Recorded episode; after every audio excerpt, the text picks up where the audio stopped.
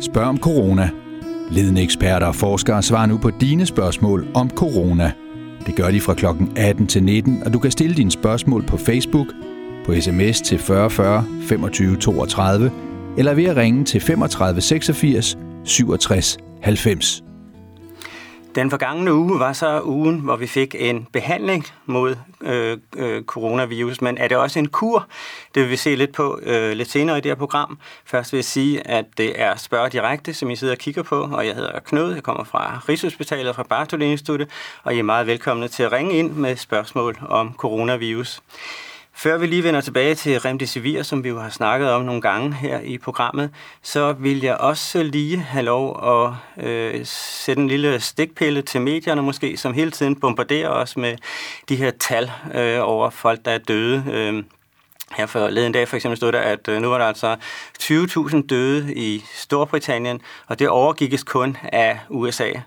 Og sådan en sætning er jo simpelthen det rene vrøvl. Altså, det kan godt være, at der er død 20.000 i Storbritannien, men der skal selvfølgelig være flere døde i USA, fordi det, man altid glemmer, det er jo at sætte det i relation til, hvor mange mennesker, der bor i de forskellige lande.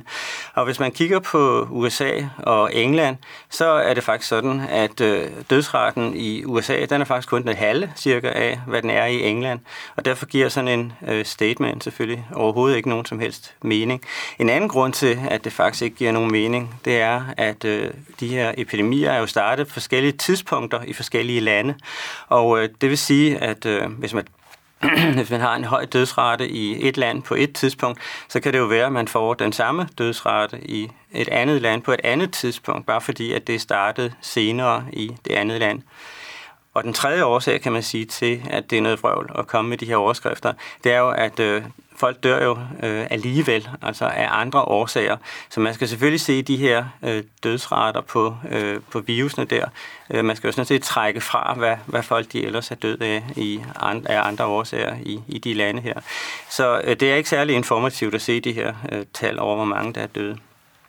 Men tilbage til Remdesivir, som vi jo som sagt har snakket om nogle gange i programmet her. Remdesivir, det er det, der hedder nukleotidanalog, og det vil sige, at det er altså en byggesten, som virusene kan indbygge i deres genetiske materiale. Og når de gør det, så kommer det hurtigt til en stop, kan man sige, fordi når man kalder dem analog, så er det fordi, de ligner de der byggesten, som virus, når de normalt indbygger i deres, i det her tilfælde, RNA. Men det, der har altså formål, det er at få stoppet delingen af virusen. Og det virker sådan set også udmærket, hvis man gør det, og især så er det jo let at få tingene til at virke i reagensglas. Fordi i reagensglas, der er ikke noget immunsystem, og der er tingene meget simplere. Så når man putter det, som sagt, i reagensglas, så holder virusen op med at dele sig. Og den store spænding, det var jo så, om det også skete i patienterne. Og det gjorde det faktisk. Der har været 2 studier her i den sidste uge. Det ene, det var et tysk studium, som ikke gav nogen som helst mening, næsten af samme årsag, som jeg lige nævnte omkring de her tal. Fordi der var simpelthen ikke nogen kontrolgruppe i det her studie, så der kunne de altså sige, at efter 10 dage, så var så også mange blevet raske, og efter så også mange andre dage var en anden procent blevet raske. Men det hjælper jo ikke noget, hvis ikke man kan holde det op mod, hvordan det normalt går patienterne. Det andet studie, det var et kinesisk studie, og der havde de godt nok en form for randomisering, altså en form for tilfældig udvælgelse af patienterne, men stadigvæk de resultater, de fik, var faktisk ret marginale. Uden at man gav dem remdesivir, så tog det patienterne 15 dage at komme sig efter alvorlig sygdom, og hvis man gav dem remdesivir, så var det så lidt kortere, og så var det altså så 11 dage. Der var ikke nogen forskel på, hvor mange der døde i de 2 grupper. Så det er udelukkende et spørgsmål om, hvor hurtigt at de er om at komme sig efter, at de har fået den her medicin. Det, der jo også er et problem med remdesivir, det er, at eftersom det er noget, der indbygges i arvematerialet i virusen, så indbygges det faktisk også i arvematerialet i vores celler.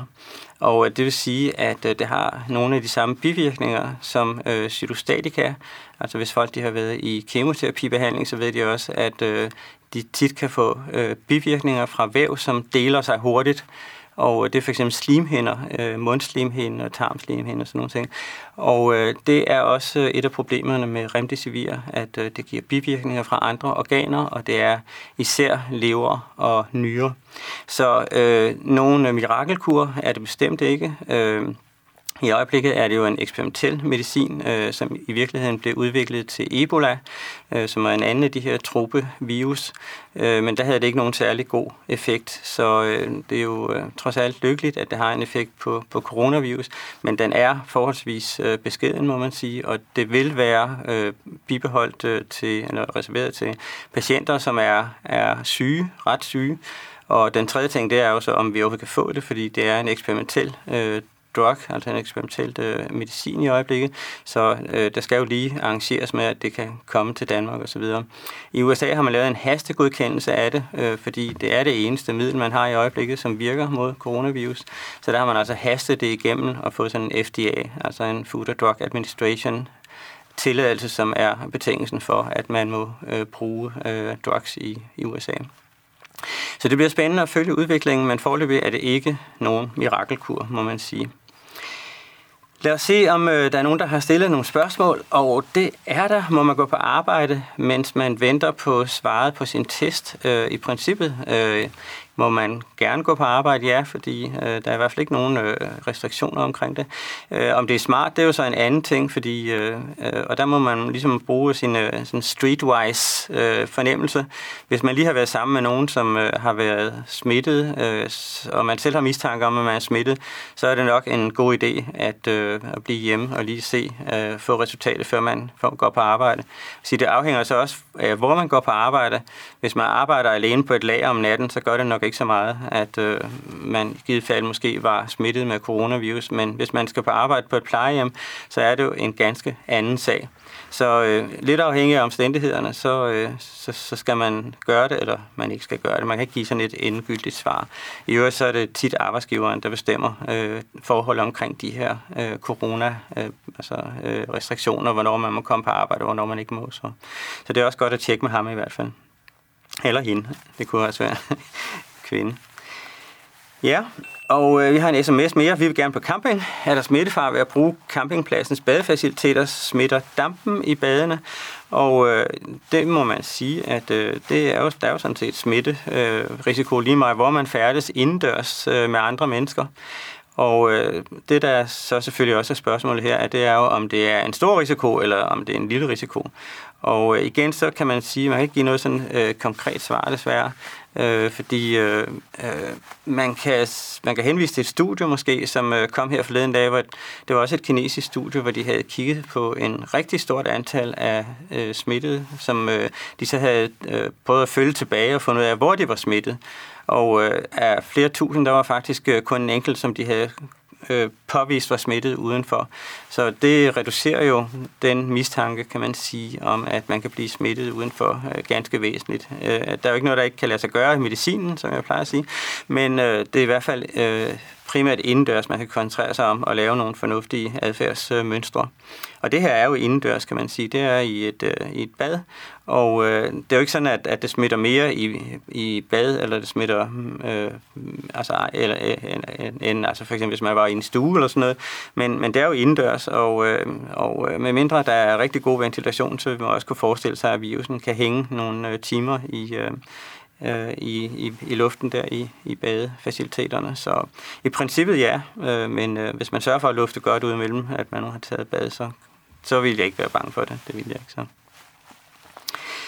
Ja, og vi har en sms igen. Hvad kan forklaringen være på, at der er så få smittede i Afrika? Og det er faktisk et rigtig godt spørgsmål, som der jo ikke rigtig er nogen entydig forklaring på.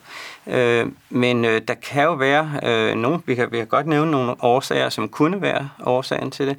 Altså der er jo for eksempel det, at Afrika har en meget ung befolkning, lige så vel som Italien, som har været hårdt ramt i Europa, har en meget det har Europas ældste befolkning faktisk, og at man har tilskrevet det årsagen til, at Italien var så forholdsvis hårdt ramt, så kan man måske sige, at i og med, at Afrika består af så unge mennesker, at de er måske mere resistente.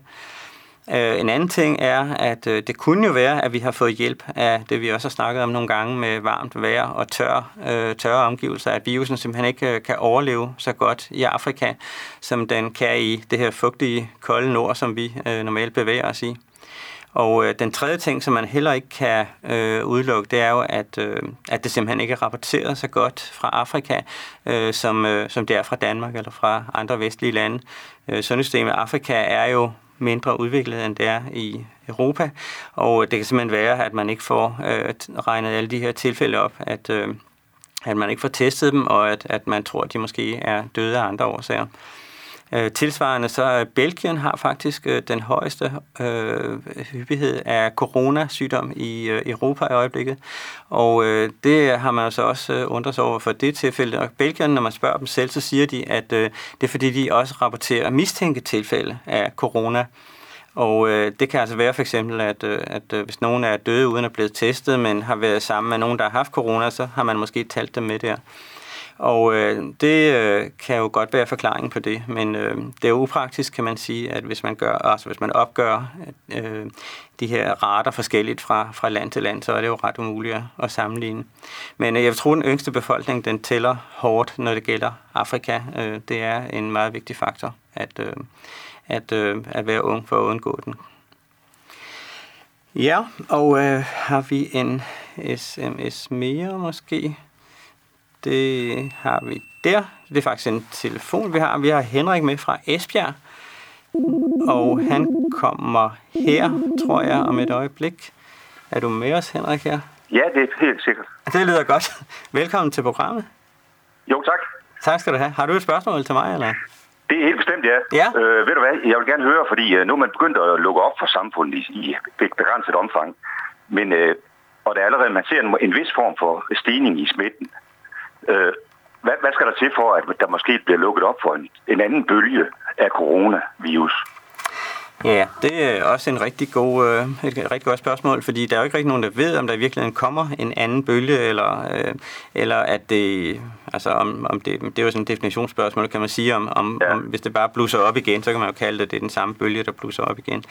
Men det er jo rigtig interessant, hvad der sker, fordi man kan jo sige, at alting, hvor man har mennesker sammen, og jo længere man har dem sammen, og jo mindre rum man har dem i, og jo mere de rører ved hinanden, jo større smitte får man overført fra de syge til de raske, kan man sige. Ja.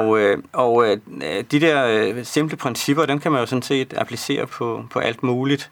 Og det er ikke rigtig sådan til at sige præcis, hvad de forskellige faktorer egentlig betyder.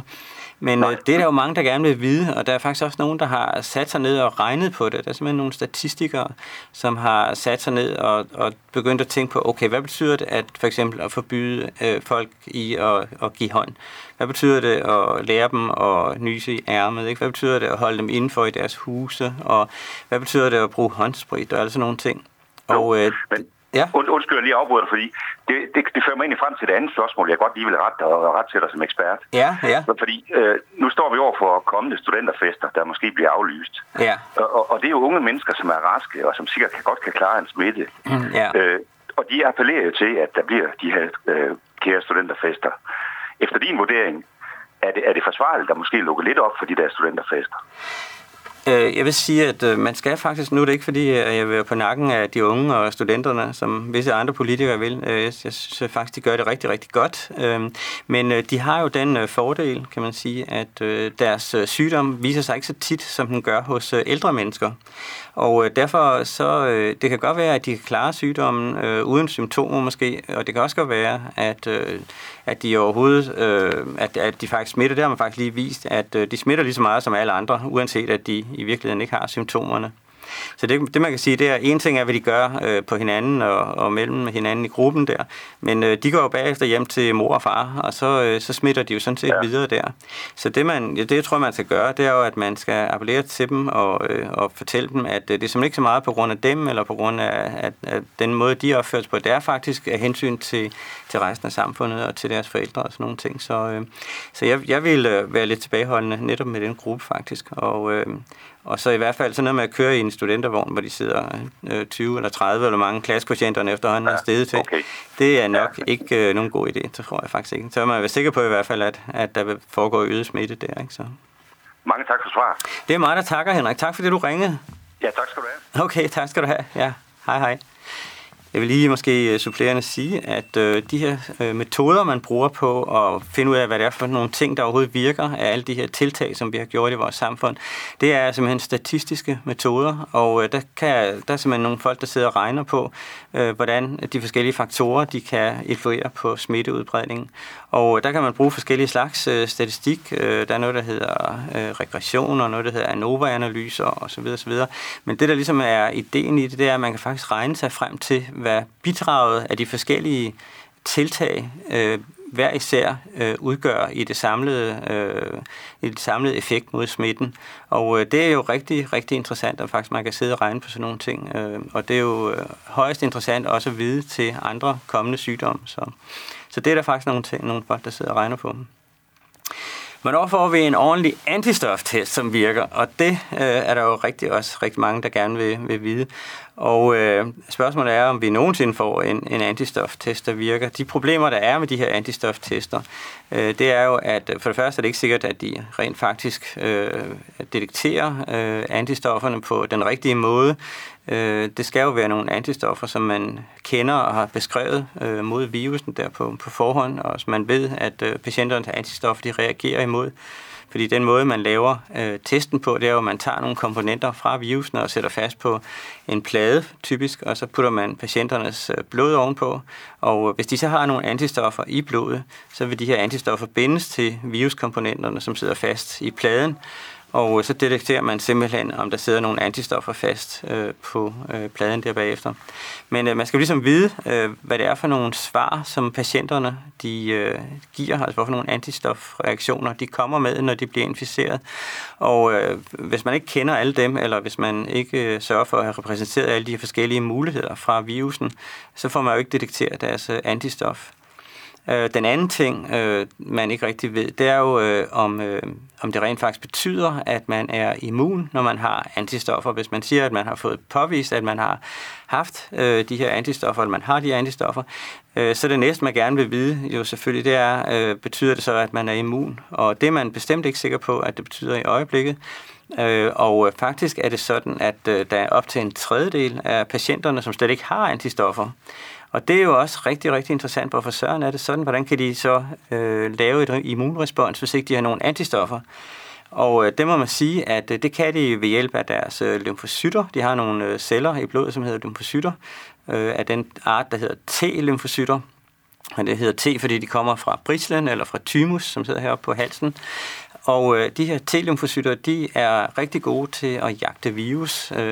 De føler sig frem og ser, om der er viruskomponenter på overfladen af vores celler. Og hvis der er det, så slår de simpelthen ikke virus ihjel, men så slår de hele cellen ihjel. Fordi cellen fungerer jo som sådan en slags virusfabrik, når først den er blevet inficeret med virus.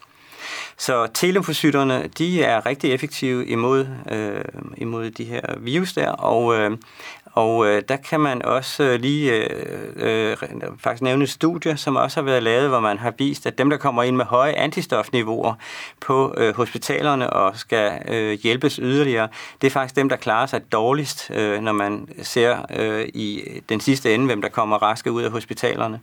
Og det kunne igen tyde på, at det faktisk er T-lymfocytterne, der er endnu vigtigere. Så vi går og måler antistoffer, og måske er det i virkeligheden T-lymfocytter, vi skal måle, og man kan faktisk godt måle T-lymfocytter, som er rettet mod specifikke antigener, i det her tilfælde virus. Men det er en lidt mere tricky sag, så det ser vi nok ikke lige appliceret lige med det samme her. Men antistoftesten vil nok primært fungerer et stykke tid i hvert fald som en markør for, at man har haft sygdommen, men næppe som et udtryk for, at man har resistens mod det, eller immunitet imod virusen der. Og det, at man ikke har noget antistof, er desværre ikke heller nogen garanti for, at man ikke har haft sygdommen. Det kan man faktisk godt have haft alligevel, så har man bare ikke lavet antistofferne. Så antistofferne er tricky på mange måder, både biologisk og kemisk, kan man sige. Vi har en telefon igen, og denne gang der er det Lasse her fra København. Hej Lasse. Er du med på linjen her? Ja, jeg er med her. Det lyder godt, Lasse. Velkommen til. Tak fordi du ringer. Tak. Jeg ringer fra København NV. Ja. Og jeg er 85 år. Ja. Og jeg lider af prostatakræft, hvor jeg får en behandling, en hormonbehandling på nuværende tidspunkt. Ja. Og lidt for højt blodtryk, hvor jeg tager nogle piller. Ja. Jeg føler mig fuldstændig rask, og jeg kunne godt tænke mig, jeg har en patient, der er yngre ungarer, som altså, jeg prøver at lære dansk. Jeg kunne godt tænke mig, at vi kunne sidde nede i vores haveanlæg. Ja. Er det til forrådeligt? Der er jo kommet nogle nye ændringer her. Det er nemlig rigtigt, ja. Der er faktisk kommet nye retningslinjer her i dag eller i går eller et eller andet. Ja, netop, ja. Det er det, ja. Men heldigvis kan man sige, så står der også i de retningslinjer, at selvom man har kroniske sygdomme, der er faktisk specifikt nævnt et eksempel på en på 60 måske, eller sådan noget, som har nogle kroniske sygdomme, og så er de sammenlignet med en på 80, som er sund og rask og ikke har noget særligt skavanker af nogen art. Og så er det, de siger, at på den måde kan det faktisk sagtens være ham på 60, som er mere udsat for at få et alvorligt forløb, hvis han bliver inficeret med coronavirus, end ham på 80. Så de anerkender nu, at det faktisk er ret stor betydning, hvor god ens generelle sundhed er, og man nu også sørger for at få motioneret og sovet og spist. Jeg gør det. Ja, du lyder som en, der som ikke er så farlig at udsætte for smitte, vil jeg sige. Tak for det. Ja, så jeg vil roligt sætte mig ned med dine ungarer nede i haven og have god samvittighed med det, og ovenikøb måske puske lorien lidt over, du tager dig lidt af udlændingen, ikke? Det synes jeg. Alle ære og respekt værd. Ja. Så det vil jeg ikke være så bekymret ved. Altså, det kan du roligt gøre. Ja. Kan vi nå et spørgsmål mere? Ja, det tror jeg, vi kan. Det var godt. Ellers må vi forlænge programmet lidt her. Altså, jeg får mad udefra. Ja. Og det bliver sat uden for døren, og jeg har stadigvæk sat mig selv i en frivillig karantæne. Ja. Og så får jeg mad uden for døren, og det kommer en pose. Er der nogen fare ved det? Jeg spritter hænder før jeg tager det og efter. Ja, nej, det kan jeg ikke forestille mig, der er, fordi der er jo øget opmærksomhed på smitte i sådan nogle madudbringningsservice og sådan nogle ting. Der arbejder de i forvejen med handsker på og så videre og så videre, ikke? Det vil jeg ikke være så bekymret for. Hvis du alligevel skulle være bekymret for det, så kan du jo lige give det en opvarmning i en kasserolle, hvis det er noget, der kan varmes op. Nu, hvis det er æggemad, så vil jeg ikke tilråde det vel, men hvis det er noget, der er en sammenkogt ret eller et eller andet, så kunne du, hvis du er bekymret for det, så er det faktisk mere effektivt. Jeg får det koldt, og så varmer det op i mikrobølgeovnen. Ja, men så er der jo ikke nogen fare ved det, kan man sige, fordi hvis der skulle være virus i, hvilket ikke er særlig sandsynligt, så vil de i hvert fald dø af varmebehandling, ikke? Så det vil jeg over 60 grader eller sådan noget. Ja, det vil jeg tro det skulle, ikke? Så men det kommer det jo også hurtigt, kan man sige, ikke? Så faktisk så kommer det jo næsten op omkring 100 sikkert, ikke, når du. Jeg ved ikke hvor meget du varmer det, men tit så varmer man jo mad næsten til det koger, ikke? Så. Ja. Så jeg ville spise med god appetit, Lasse. Jo, tak. Ja. Godt med appetit. ja. Det er godt. Ja, tak for det, Knud. Det er godt. Tak skal du have. Tak fordi du ringede. Det er godt. Tak skal du have. Hej, hej. Og vi har en sms. Hvorfor roser VH et land som Sverige, som har en langt højere dødsrate end naboerne? Ja, det er jo et godt spørgsmål. Man kan sige, at WHO, de har jo nogle retningslinjer, som de udsteder, og der er sikkert en masse af de her retningslinjer, som Sverige alligevel følger, udover at de har den her højere dødsrate, end nabolandene har. Omvendt så kan man sige, og igen relateret til det, vi talte om i starten af programmet her, at det giver faktisk ikke så meget mening at kigge på de her dødsrater, fordi vi må se også i forhold til det tidsmæssige aspekt i det. Hvis man siger, at Danmark og Sverige de startede på samme tidspunkt og blev smittet i samme grad, så har Danmark været lukket voldsomt meget ned, og Sverige har været næsten helt åbent.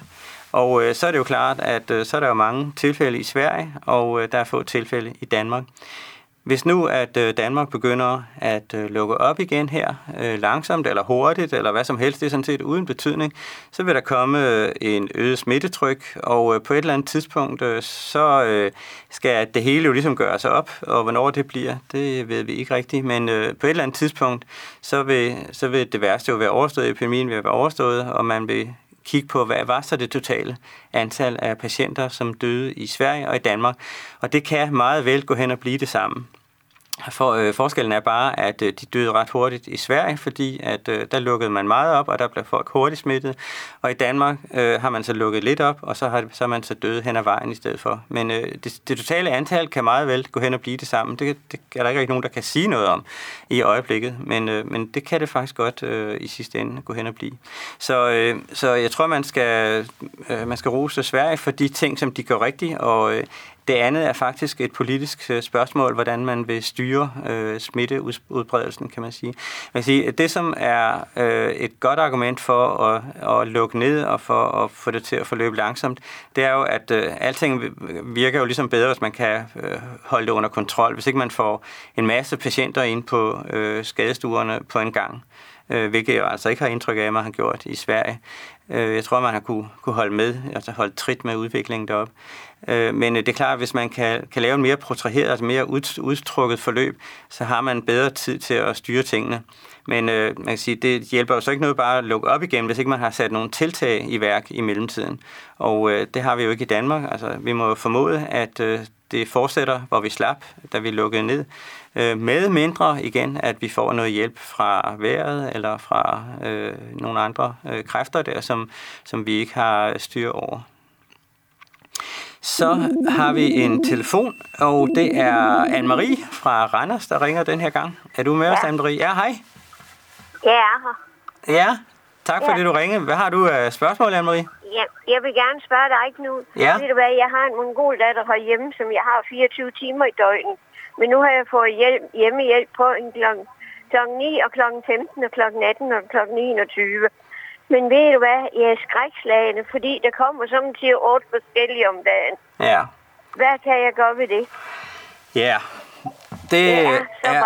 det kan jeg da godt forstå, Anne-Marie. Du kan selvfølgelig bede dem om at gøre de ting, som de skal gøre, og som de også har fået besked på at gøre. Ikke? Det er jo at vaske hænder eller spritte deres hænder af, inden de går ind til dig. Det er jo klart. Jamen, det gør de, men de har ikke mennesker eller noget på. Det skal de ikke have, siger de. Nej, det skal de ikke have. Men det kan du jo godt, forlange, at de skal. Altså, hvis det kan du, eller du kan i hvert fald henstille til dem, at de har det. Ikke? Så du ved, man kommer langt med slæs tale og billig rødvin, eller hvordan det er, man siger. Ikke? Så hvis man siger til dem, nu skal du høre, jeg ved godt, at I ikke har krav om at få den her maske på, men jeg føler mig altså meget, meget mere tryg, hvis I har det, og vil I ikke nok være søde og tage sådan en maske på, ikke? Og så får I et påskæg til gengæld, eller hvad det nu har, ikke? Så tror jeg, man kan godt komme et stykke af vejen med det. Jeg har påtalt det flere gange, og de siger, at det skal vi ikke have, det siger kommunen, siger de. Ja. Du kunne også gøre... jeg er jo bange, når der kommer så mange, for de ved jo ikke, om de går med noget smidt, vel? Nej. Det er nemlig rigtigt, fordi man har jo ikke været særlig konsekvent omkring at teste de her ting i Danmark. Altså, i begyndelsen, hvor man jo faktisk kunne teste, var der jo folk, der gik på arbejde på plejehjemmene og havde det dårligt, altså var syge, og de kunne ikke blive testet. Ikke? Og det er selvfølgelig helt uacceptabelt. Det kan man jo ikke, have. Ikke? Så, men... faktisk burde man jo teste alle, der kommer hos gamle mennesker. Ikke? Det er jo det, man burde gøre. Ikke? Og så, og det, du har fuldstændig ret i, at når der kommer 8 forskellige hver dag, så er du i større smittetryk, kan man sige, ikke? Udsat for mere smitte, end du ville være, hvis der ikke kom nogen, eller hvis der kom en den samme hele tiden. Og sådan nogle ting, jeg har været inde i 3 måneder, og jeg har ikke haft nogen inde, men nu er jeg så begyndt at få hjemmehjælp. Ja. Og ved du hvad, jeg er jo ikke tryg ved, for jeg bliver 80. september, og min datter, hun er 60. Ja. Men jeg er jo lidt ræd hele tiden. Ja. Jeg kan sagtens forstå det. Hvis du har lidt overskud til det, Anne-Marie, så kunne du også lige ret henvendelse til kommunen og sige, at du er altså utryg ved det her. Kunne det ikke lade sig gøre, at de fik besked på at tage en maske på, hvis nu du stillede en æske masker til dem eller sådan noget, ikke? Det, altså, du ved igen, hvis med lidt diplomati og sådan nogle ting, det kunne jo godt være, at man kunne få dem til at sige det, ikke sådan? Ja. Så ja. Du ved, der er jo faktisk så er det jo ikke helt afklaret det her med masker, om det hjælper eller det ikke hjælper. Ja, det er rigtigt. Der er faktisk undersøgelser, der kører i øjeblikket, hvor man prøver at finde ud af det, ikke så. Men ja. Men lidt gør det måske, og især hjælper det jo på dem, som har sygdommen. Det hjælper ikke så meget på dem, som ikke har den. Altså, de hjælper ikke så meget modtageren, som de hjælper afsenderen af de her dråber, kan man sige. Ja. Så, jamen, altså, nu har jeg været lukket ind 3 måneder, jeg har hverken været udenfor eller noget. Og så er jeg jo lidt... Jeg er så rej, hver gang der kommer en ny ind. De er en ny med næsten hver gang. De kommer så i gangen, ikke? Ja, jeg kan sagtens sætte mig ind i, hvad du siger. Med anblik på det andet, det der med at komme ud, der ville jeg føle mig mere tryg faktisk ved at være udenfor. Jeg synes, at du skulle overveje lidt at få lidt forårssol, ikke? Fordi det vil faktisk også styrke dit immunsystem ved at få lavet lidt D-vitamin i huden der og sådan nogle ting. Men der har lige været studier, som viser, at der er næsten ingen, der bliver smittet udenfor, ikke? Så jeg har ikke engang været ude på terrassen, for det tør jeg ikke. Okay, men det er faktisk mere sikkert derude, end der inde i stuen. Så. Ja, og der er ikke nogen. Nej. Så prøv at komme lidt ud en gang imellem. Ja, eventuelt kunne du gå ud, når hjemmehjælpen var der. Så, ja, men nu min datter, hende kommer de jo tæt på. Ja, eller? Hende kommer de tæt på, ikke så? Ja. Så. Nå, men jeg siger mange tak. Det gør jeg også, Anne-Marie. Tak fordi du ringede. Det var dejligt at komme en tur til Randers. Ja, tak skal du have. Det er godt. Hej. Tak skal du have. Så har vi en sms igen. Jeg har mødt en mand for en uges tid siden. Ingen af os har symptomer. Hvordan skal vi forholde os til fysisk kontakt? Og der må man sige, at der er ikke nogen restriktioner på noget som helst. Man kan sige, at hvis man overhovedet er sammen i lange tider, altså nu, det her er det måske lidt mere specielt, men hvis nu man tænkte sig, at man boede sammen, og at den ene havde den her infektion, så har vi blevet spurgt nogle gange om, kan man så have sex sammen, for eksempel. Og der mit svar er altid, at det gør sådan set ingen forskel, fordi det, at man er sammen og er i samme rum og ånder den samme luft og sådan nogle ting, det gør, at hvis man skal smittes, så bliver man selvfølgelig smittet af det. Så man behøver ikke at være mere intim end det, kan man sige. Det her, det er sådan lidt mere specielt, altså fordi I har så ikke... I bor jo så ikke sammen.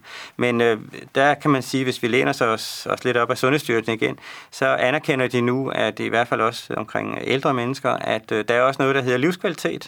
Der er også nogle ting, der gør, at nogle gange så må man sige, at det er simpelthen også vigtigt at være sammen med andre mennesker, og det er simpelthen også vigtigt at få besøg af sine børn og den slags. Så derfor har de løsnet lidt om omkring de her, og der synes jeg faktisk, at den her den falder i den gruppe, at selvfølgelig skal man... Selvfølgelig skal man være kærester, hvis man har lyst til at være kærester. Det kan man jo ikke sige noget til. Det man kan sige, det er jo, at igen, man kan stikke en finger i jorden, og så kan man se, om der er nogle advarselslamper, der blinker. Altså om der er nogen af jer, for eksempel, som har en omgangskreds, hvor man... Altså, hvor der har været nogen, der har været smittet, eller er nogen, der er smittet, og så kan man sige, så kan man moderere de her... de her råd til, hvordan man så skal opføre sig, men umiddelbart så skal man selvfølgelig prøve at leve et nogenlunde almindeligt liv, ikke så? Ja, og vi har igen en telefon. Nu er vi i Viborg, og det er Jytte, som ringer til os nu. Er du med os, Jytte? Hvad siger du? Er du med os? Det kan jeg høre, ja, du er. Ja. Jamen, det er jeg. Ja. Velkommen til, og tak for det, du ringede. Hvad har du på hjertet, Jytte? Jamen, jeg vil bare vide, hvis jeg nu, jeg vil vide, hvis man er smittebærer uden symptomer. Ja. Hvor sidder de der virus i en? Sidder de i lungerne, eller sidder de uden på kroppen, eller hvor sidder de så? Jytte, du skal lige skrue lidt ned for dit fjernsyn, der er lidt ekko på nemlig. Så... Nå, men jeg skal også høre svaret, ikke? Ja, det skal du høre i telefonen her. Ellers så kommer der lidt tilbagekobling nemlig, så, som det hedder på teknisk der. Nu skal du høre en gang. Det er faktisk også et rigtig godt spørgsmål, og det er også et spørgsmål, som folk de har undersøgt meget omhyggeligt, fordi det har selvfølgelig stor betydning for dem, som som arbejder med patienter, som er smittet. Og der kan man sige, at det er simpelthen i luftvejene, at det her virus, det sidder. Og så kan man sige igen også, at hvis nu man nyser i sin hånd og tørrer det af på sin arm, og sådan, så sidder det selvfølgelig også der. Så det kan jo komme på huden, hvis man anbringer det der. Men som udgangspunkt, så sidder det faktisk kun i luftvejene. Og der er nogen, der har undret sig, eller overvejet, om det kunne være i afføring, om det kunne være i urin, om det kunne være i blod og sådan nogle ting. Og der har man faktisk ikke fundet levende virus. Man har fundet virus-RNA, altså arvemateriale fra virus, har man fundet i afføring, men man har ikke fundet levende virus. Så for alle praktiske formål, så smitter det kun via luftvejene. Ja, og hvor længe har man det så? Hvor længe går man og smitter? Ja. Ja, der plejer man at sige, at nogle dage efter, at man er symptomfri, så holder man op med at smitte. Og det man har jo ingen symptomer, det er det, jeg mener. Nå, dem, der ikke har nogen symptomer. Dem, der ikke har nogen symptomer, ja. Ja, det var, det var lige en finte der. Dem, der ikke har nogen symptomer, de smitter faktisk lige så meget som alle andre, har man nu fundet ud af. Så, hvor længe ja, og der må man sige, at en 14-dages tid efter, at symptomerne de startede, der er man i hvert fald... Nu er du igen inde på symptomerne. Jeg har ingen symptomer. Du har ikke nogen symptomer, nej. Men så kan jeg sige, at symptomerne de plejer at starte omkring dag 4-7. Ikke? Så hvis nu du siger, at du bliver smittet på dag 0, og så under normale omstændigheder vil man så få symptomer efter en uge eller sådan noget, så vil jeg sige, efter 3 uger efter, at man kunne forvente sig at blive smittet, skulle man så være smittefri igen, ikke så? Okay. Men, men så er der jo også lige en lille catch også, det er jo, at der er nogen, der faktisk er bærere af de her virus der. Men det er ikke det, du skal huske. Det er bare ligesom en lille kuriosum. Der er faktisk beskrevet en del patienter, som har været negative, og så bliver de positive igen. Og det tror man, at de på en eller anden måde altså bliver bærere og kan være længere om og holde op med at smitte, ikke så? Så meget interessant. Den her virus, den har alle mulige krænkelkroge der, som man ikke rigtig har kendt før til andre virus, ikke? Så meget interessant. Ja, men ja, jeg vil sige noget i den størrelsesorden, ikke så? Jo, jamen, tak skal du have. Tak skal du have, Jytte. Ja, tak skal du have, fordi du ringede. Det er godt. Okay. Hej. Og så har vi en sms, at det er rigtigt, at man som gravid risikerer at gå for tidligt i fødsel som smittet. Og det har jeg faktisk ikke set nogen data på. Faktisk igen, hvis man kigger på Sundhedsstyrelsen, hvad de snakker om i de seneste anbefalinger, så står graviditet, det står som, at man ikke har data på det. Så i øjeblikket ser det ikke ud som om, at der er data på det, som sagt. Det kan godt være, at det er sandt, men det kan også godt være, at det er falsk. Så det må vise sig lidt hen ad vejen. Det, man har kigget på, det var, om der kunne være sådan en, det hedder en transplacental transmission af virus, altså om virus kunne gå over moderkagen, og det har man ikke umiddelbart heller set nogle eksempler på. Så det ser ud som om, at det primært er moren der, som er ramt, hvis hun er inficeret med de komplikationer, selvfølgelig det kan have, hvis også hun har symptomer og skal føde og sådan nogle ting. Det er jo ikke så rart. Men det ser ikke ud som om, at barnet i hvert fald kan smittes i en utero, som det hedder, altså i livmoderen. Og så kan vi jo se, om der kommer nye data. Men det er, som det ser ud i øjeblikket i hvert fald, at det ser ikke ud som om, at der er nogen ting, som man skal tænke særligt på i forbindelse med graviditet og fødsler. Ja, og vi har en sms mere. Er det rigtigt, at ryger kan klare corona bedre? Og der må man også sige, at der er ikke data på det i øjeblikket. Der er nogle undersøgelser, som er inkonklusive, og der er nogle andre, som viser, at de klarer det måske lidt dårligere. Så man må sige, at det er uafklaret i øjeblikket desværre. Vi har en telefon igen her, og der er det nu... Kirsten fra Frederiksberg. Er det rigtigt, Kirsten? Ja, det er rigtigt. Dejligt. Tak skal du have. Velkommen til programmet. Tak skal du have. Ja. Skal jeg fortale? Ja, må jeg høre, hvad du har at spørge om? Ja, tak skal du have. Ja. Jeg vil gerne spørge om, hvorfor man ikke har tænkt på kun at isolere de grupper, der er i fare for at dø. Ja. at blive indlagt og blive et problem for sundhedsvæsenet. Det er jo kun os, der er gamle over 70 plus 70, plus forhøjet blodtryk, BMI, sukkersyge, og så er det immunsupprimerede og andre kroniske sygdomme. Ja. Det er jo også, man skal passe på. Man skal ikke passe på alle andre, de ikke får lov til at få antistoffer. Nej. Det er med eller uden, om de får det, men de i hvert fald får lov til at leve deres liv, for de bliver ikke syge. Hvorfor skal dem, der ikke bliver syge, skades? Og eftertiden får jo et problem. Mine børnebørn kan ikke få lov til at få skolegang, vel? 7. og 9. klasser. Hvorfor skal man ødelægge samfundet? Og jeg frygter, det er en forstatsliggørelse af samfundet. Mm. Jeg må sige, det er dyb alvor. Du kan se, hvordan svenskerne klarer sig. I kan se, hvordan svenskerne har klaret sig udmærket. Mm. Og de der dødstal, dem kan man ikke rigtig regne med. Vi gør dødstallene anderledes op. Nu hørte jeg i dag, vi stiller ikke engang coronadiagnosen ved dødsfald, selvom det er corona. Mm. Så det er jo helt galt. Så det kan man ikke sammenligne. Og i Sverige ved man, at man opgør alle dødstal. Det gør man ikke i Danmark. Mm. Man tager kun det, hvor sygehusene har jeg læst. Men om det er rigtigt, ved jeg ikke. Det kan jeg ikke være klog på. Ja. Men i hvert fald kan jeg ikke forstå, at man nøjes med at gøre det. Fordi det vil blive ved med at være lukket ned til her land. Og hvis smittetallet stiger, så bliver landet lukket. Og det er ligesom en magt, statsministeren har. Det her, det er jo statsministerstyre i Danmark, det er det ikke i Sverige. Det er forskellen. Mm. Og de andre, de har bare lagt sig fladt. Oppositionen siger ikke en lyd. Jeg har ikke hørt protester overhovedet, og de vil ikke høre fra medlemmer, der måske ved noget, eller måske kunne rådgive. Mm. Jeg forstår ikke, det her kunne klares meget let og fikst ved at isolere os, hjælpe os gamle, så vi også kommer ud og bliver luftet, men at vi ikke risikerer at blive smittet, og de andre må jo gerne blive smittet. De bliver jo ikke syge, så hvorfor isolerer man hele landet? Ja, du rejser et meget væsentligt spørgsmål her, som jo ikke sådan primært i virkeligheden er medicinsk. Det er virkelig en politisk eller økonomisk. Og en af de ting, du siger, det er, at det her kommer jo til at koste i generationer, og det må man sige, at det gør. Ja, og mine patienter, der er psykiatrisk, der er psykisk syge, mange af dem, de tænker på at tage deres liv. Ja. For det første, de er blevet så bange. Ja. Mange af dem med OCD og endnu værre og meget voldsom angst. Og andre, de kan ikke klare den smule forretning, de havde om at lukke. Ja. Det her, det er alt for alvorligt, og det kan ikke være rigtigt. En person sidder og styrer landet i sænk, og vi får et kommunistisk styre. Der er nogle af dem, der har været tidligere kommunister. Det er jo tankevækkende. Ja. For eksempel Bostrøm. Ja. Ja, jeg synes, det er meget, meget alvorligt, og hun har magt over det hele, og der er ikke nogen, der siger et pip. Ja. Det er jo en meget delikat situation i øjeblikket. Landet er jo faktisk i den eneste krise, som jeg kan huske i mands minde i øjeblikket, hvor der er de her ting, ikke?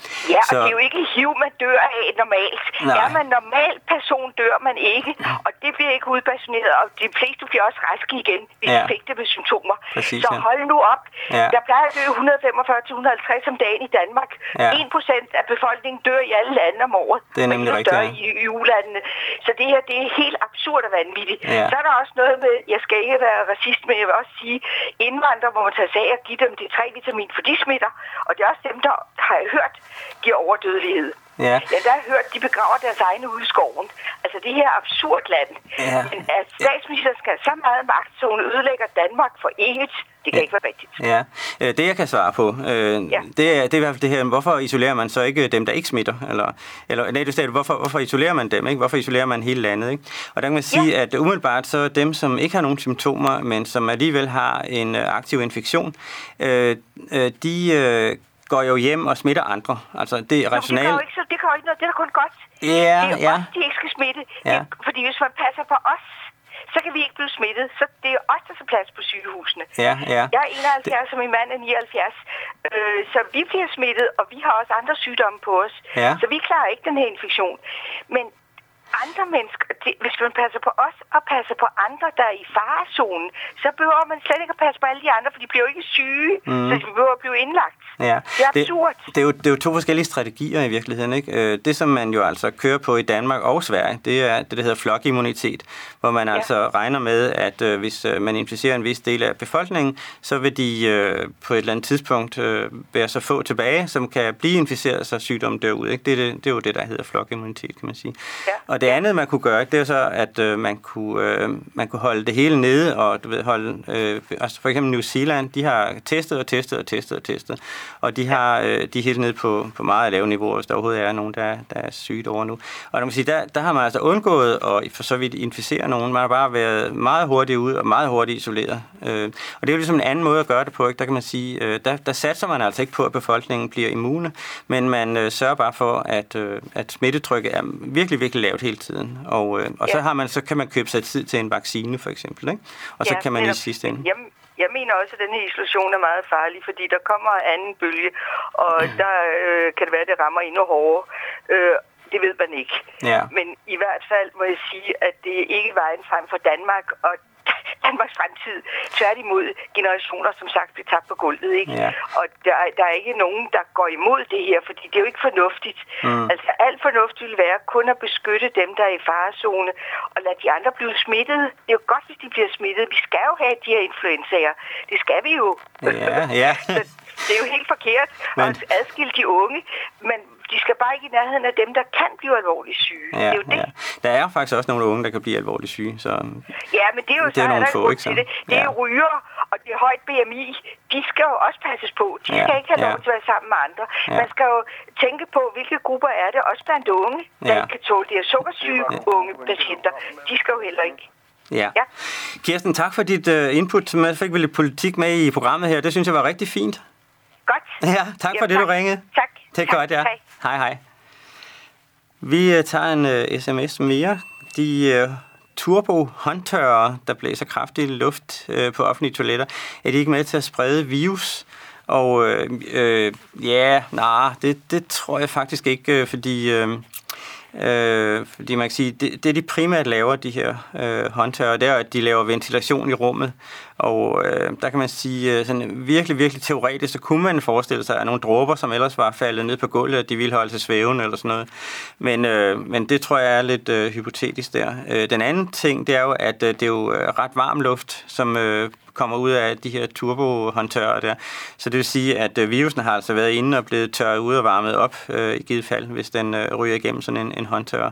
Så det ville jeg faktisk ikke være så bekymret for. Faktisk ville jeg være mere bekymret for at lukke vandhanen med hænderne eller tage på dørhåndtaget, når man går ud og sådan nogle ting. Og der kan man jo, og det er faktisk ikke bare på grund af corona, det er faktisk i det hele taget, kunne man jo gøre det, at man havde sådan en lille toiletrutine, hvor man, efter man havde vasket sine hænder og tørret det i papirshåndklædet, hvis det altså er et papirhåndklæde, der er der, så kunne man gøre det, at man lukker vandhanen med papirhåndklædet og faktisk åbner dørhåndtaget stadigvæk, mens man har papirhåndklædet i hånden, og så bagefter, så lægger man så papirhåndklædet i affaldsspanden og går ud.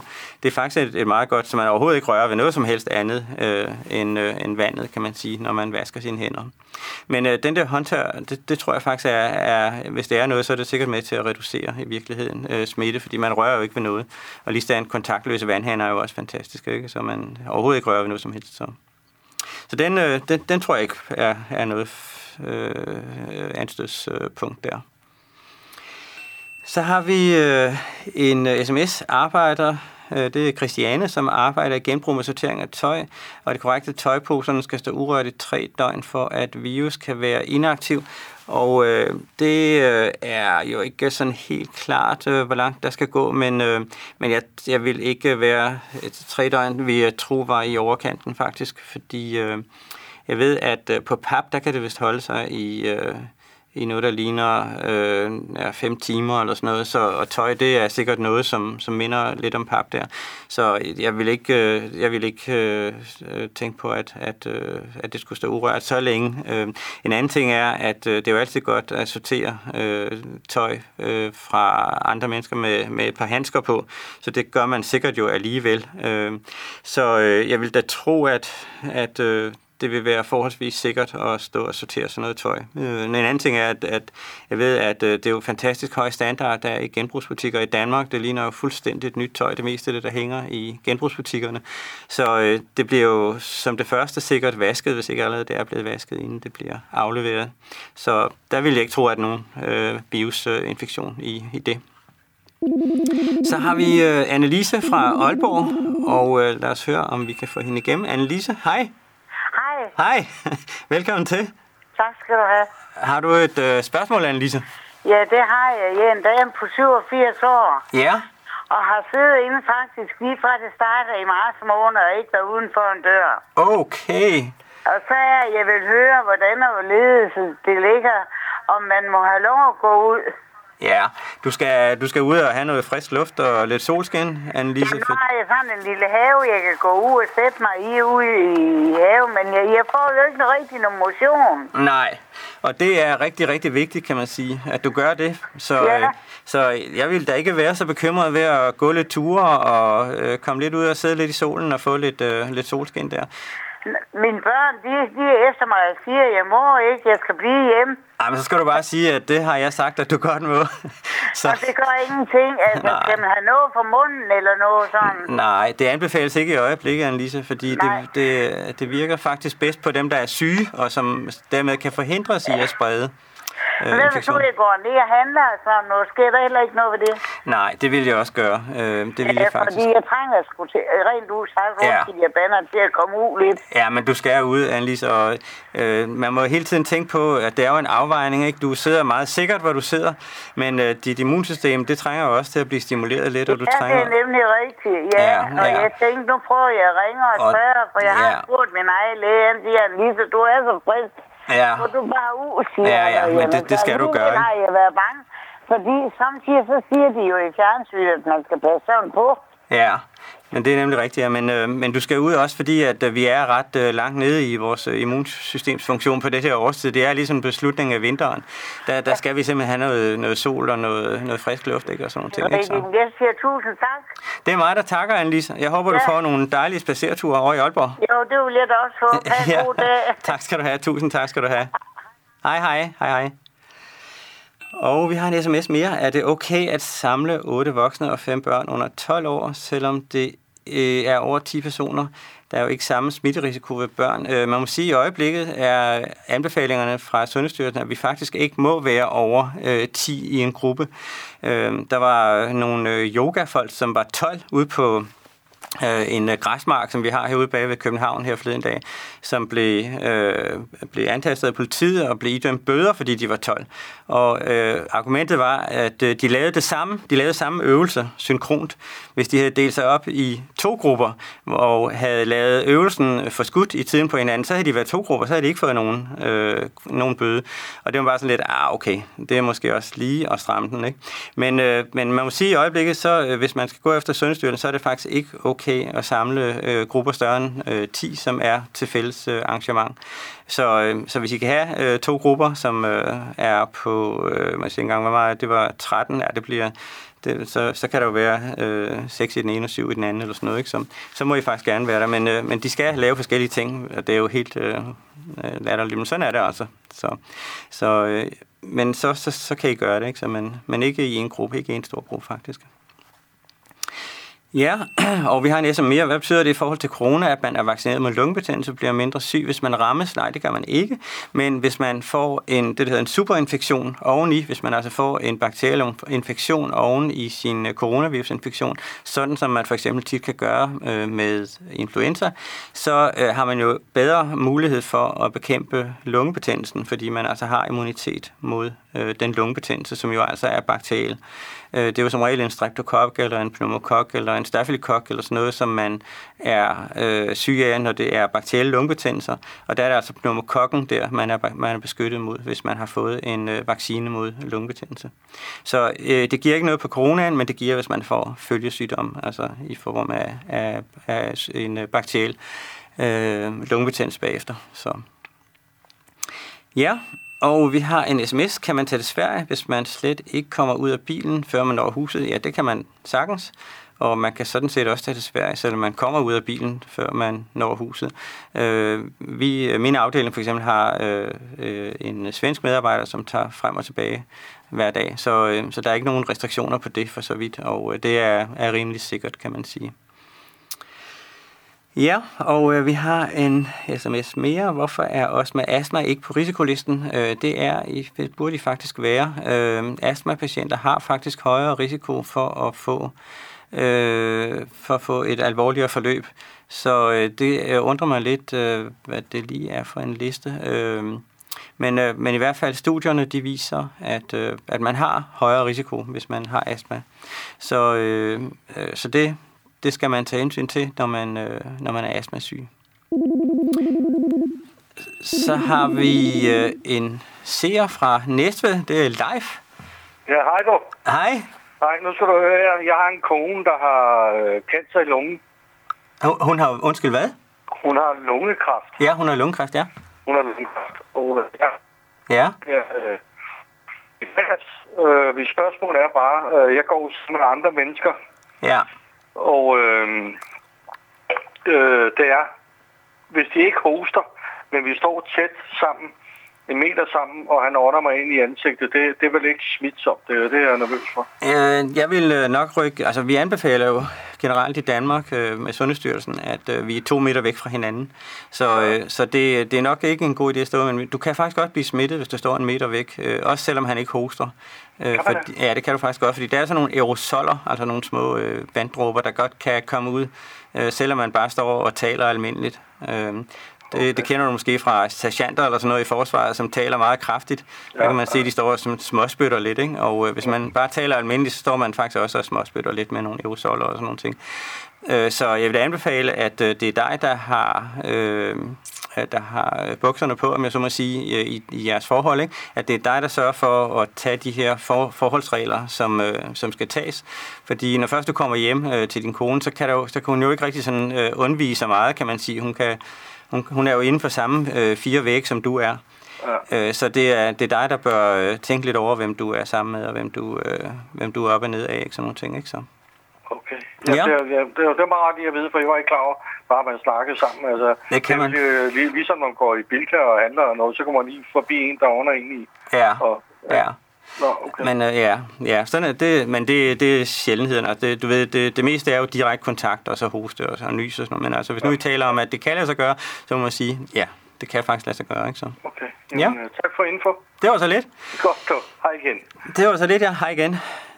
Og jeg tror simpelthen, at vi er løbet ud for tid nu. Det store spørgsmål er, hvor længe skal vi blive ved med at trække med den her virus?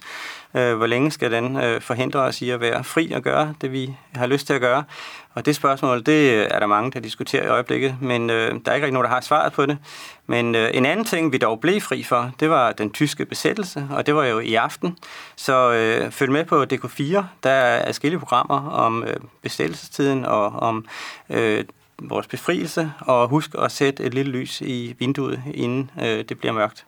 Tak for i aften, og på gensyn.